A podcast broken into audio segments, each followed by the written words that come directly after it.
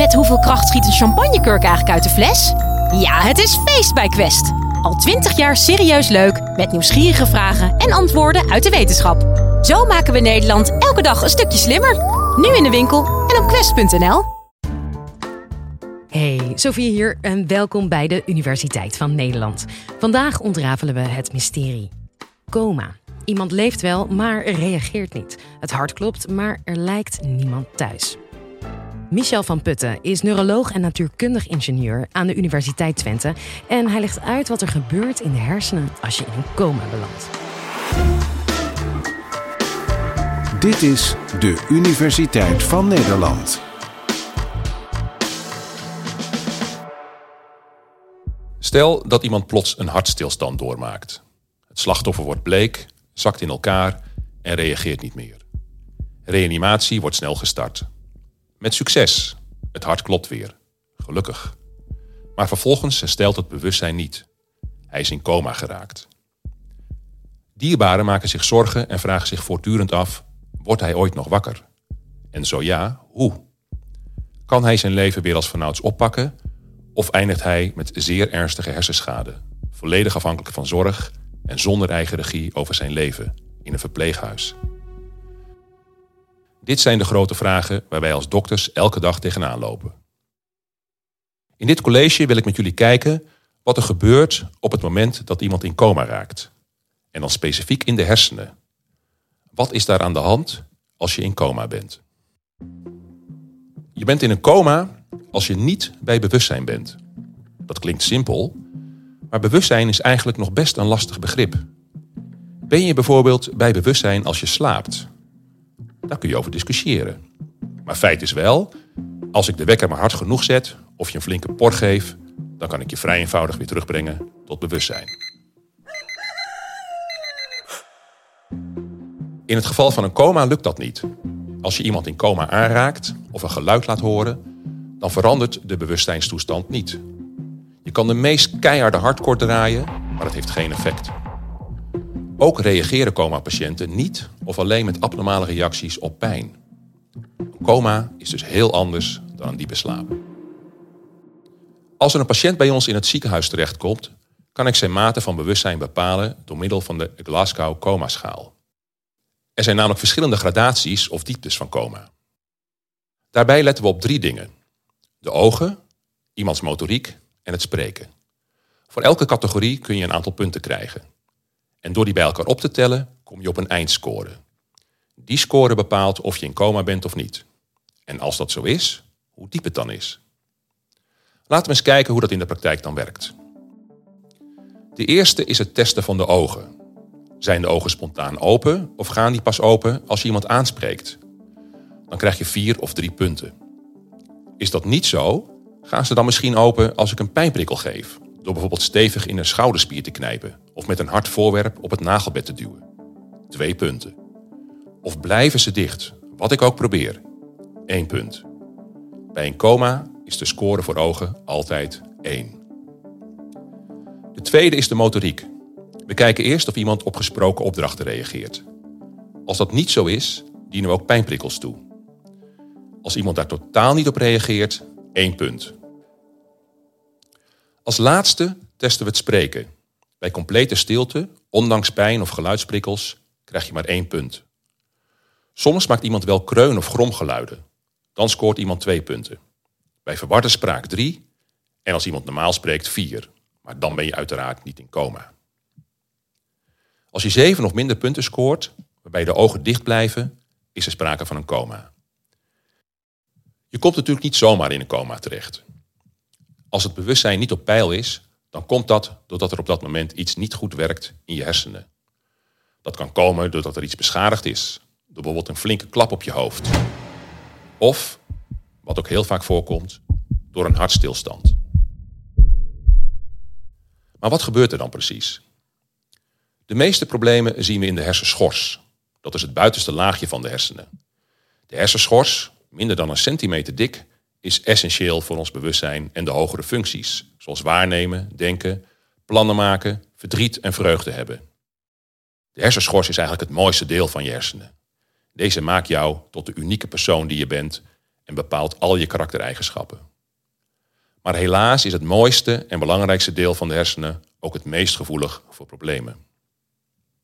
Hoe zit dat? De hersenschors ligt stampvol met miljarden hersencellen. En deze hersencellen praten als het ware continu met elkaar. Dit doen ze via speciale contactpunten aan het einde van hun uitlopers, de synapsen. Dit zijn feitelijk de spreekbuizen van de hersencellen, waarmee ze met heel veel andere cellen praten. Tot soms wel 10.000 per cel. Je zou kunnen zeggen dat een zenuwcel enorm veel vriendjes heeft. En dat praten van hersencellen kunnen we meten met een hersenfilmpje, het EEG. Hiermee kunnen we heel mooi vaststellen in welke mate de hersencellen in de hersenschors, dus de buitenste rand van de hersenen, met elkaar communiceren. We luisteren hiermee dus als het ware naar de pratende hersencellen. Bij een persoon die bij bewustzijn is, zien we mooie golfjes. Bij iemand in een diep coma zien we helemaal niks. Radiostilte.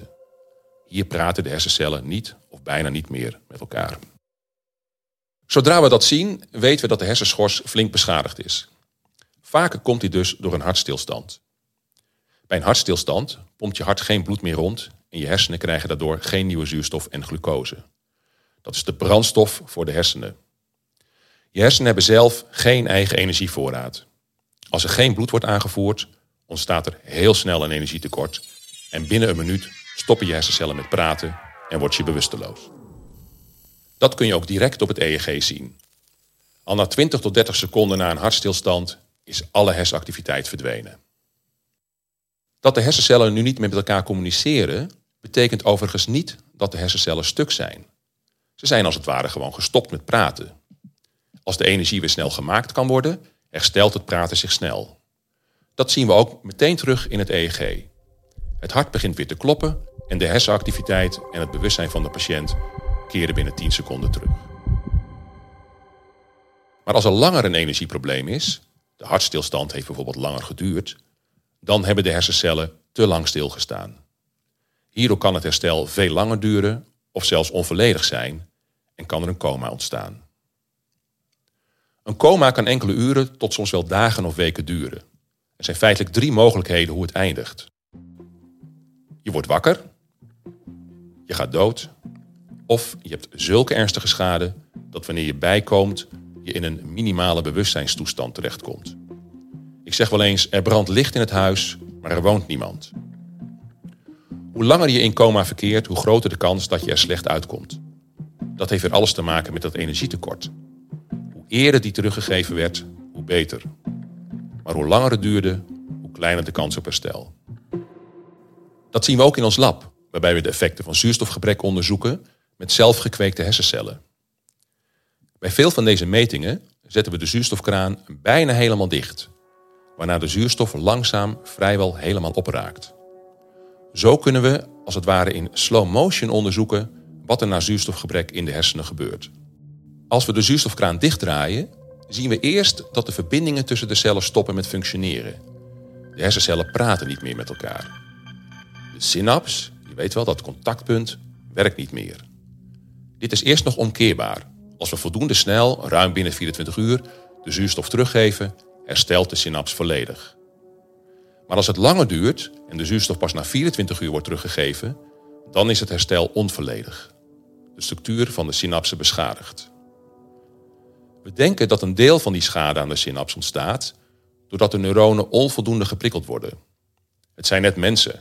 Als ze niet met hun vriendjes kunnen praten, kunnen ze zo verdrietig worden dat ze wegkwijnen. En ze sluiten de communicatiepoortjes definitief. De synapsen krimpen of gaan kapot en dat is onomkeerbaar. Als het energietekort nog ernstiger is en we de zuurstofkraan helemaal dichtdraaien, dan stopt niet alleen de synaps, maar gaat er nog veel meer mis. De hersencellen verliezen dan ook hun vermogen om signalen te maken en zullen gaan zwellen. Hierbij wordt de cel een gespannen bolletje. De celmembraan gaat kapot en verliest zijn inhoud.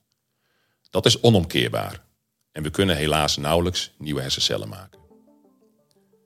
Op deze manier kan er gedurende een coma een steeds groter verlies aan hersencellen ontstaan, vooral in de hersenschors. Een deel van de hersencellen overleeft nog wel, maar als het aantal te laag is, zal er zeer ernstige hersenschade blijven. Diepere hersenstructuren blijven vaak gespaard. Daar zitten vooral onze oerfuncties, zoals ademhaling, het regelen van de bloeddruk en de temperatuur. Bij patiënten die uit een ernstig coma ontwaken, maar in een minimale bewustzijnstoestand komen, werken eigenlijk alleen de diepere structuren nog. Terwijl de hersenschors, die het meest gevoelig is voor zuurstofgebrek, ernstig is aangedaan. De kans dat je hier nog bovenop komt, is heel erg klein. Is er nu een manier om patiënten in coma te helpen om beter te herstellen? Sommige mensen zijn ervan overtuigd dat het helpt door naast hun dierbaren te gaan zitten en dan hun favoriete verhalen voor te lezen of muziek te laten horen. Helaas is er nog geen overtuigend bewijs dat dit werkt. Maar het is geen gekke gedachte. Je wil de hersencellen prikkelen in de hoop dat ze weer contact gaan zoeken met hun buurcellen. Kunnen we dus voorkomen dat de hersencellen te veel rust hebben? Kunnen we de hersencellen als het ware de illusie geven dat er nog met hen gesproken wordt? Dit idee hebben we ook onderzocht in de gekweekte hersencellen. We hebben ontdekt dat deze cellen inderdaad beter herstellen als we ze kunstmatig stimuleren door elektrische prikkels of chemische stofjes. We onderzoeken dit inmiddels bij comateuze patiënten die na een reanimatie op de intensive care behandeld worden. De helft van deze patiënten krijgt ghreline, een hongerhormoon, toegediend. Dit prikkelt de hersenen. Door de patiënten die wel en niet behandeld zijn met ghreline te vergelijken, kunnen we nagaan of door dit kunstmatig prikkelen het herstel van de patiënten verbetert. Het zou natuurlijk prachtig zijn als dit positieve effecten heeft. Om het college af te ronden en terug te komen op de vraag waar we mee begonnen. Wat gebeurt er in je hersenen tijdens een coma? Hersencellen kunnen doodgaan, maar bij veel patiënten neemt eerst de communicatie tussen de hersencellen ernstig af. Soms is deze zelfs volledig afwezig. En die stilte tussen de hersencellen is mogelijk extra schadelijk. Die stilte doorbreken door hersenen tijdelijk extra te stimuleren kan mogelijk helpen om patiënten beter te laten herstellen. Dat was Michel van Putten. Ondertussen werken wij er hard aan om voor jou de allerleukste wetenschapspodcast van Nederland te maken. En af en toe proberen we iets nieuws uit. Dus hou je oren open en laat ons vooral weten wat je ervan vindt. Mail dan naar podcast.universiteitvannederland.nl. Tot de volgende!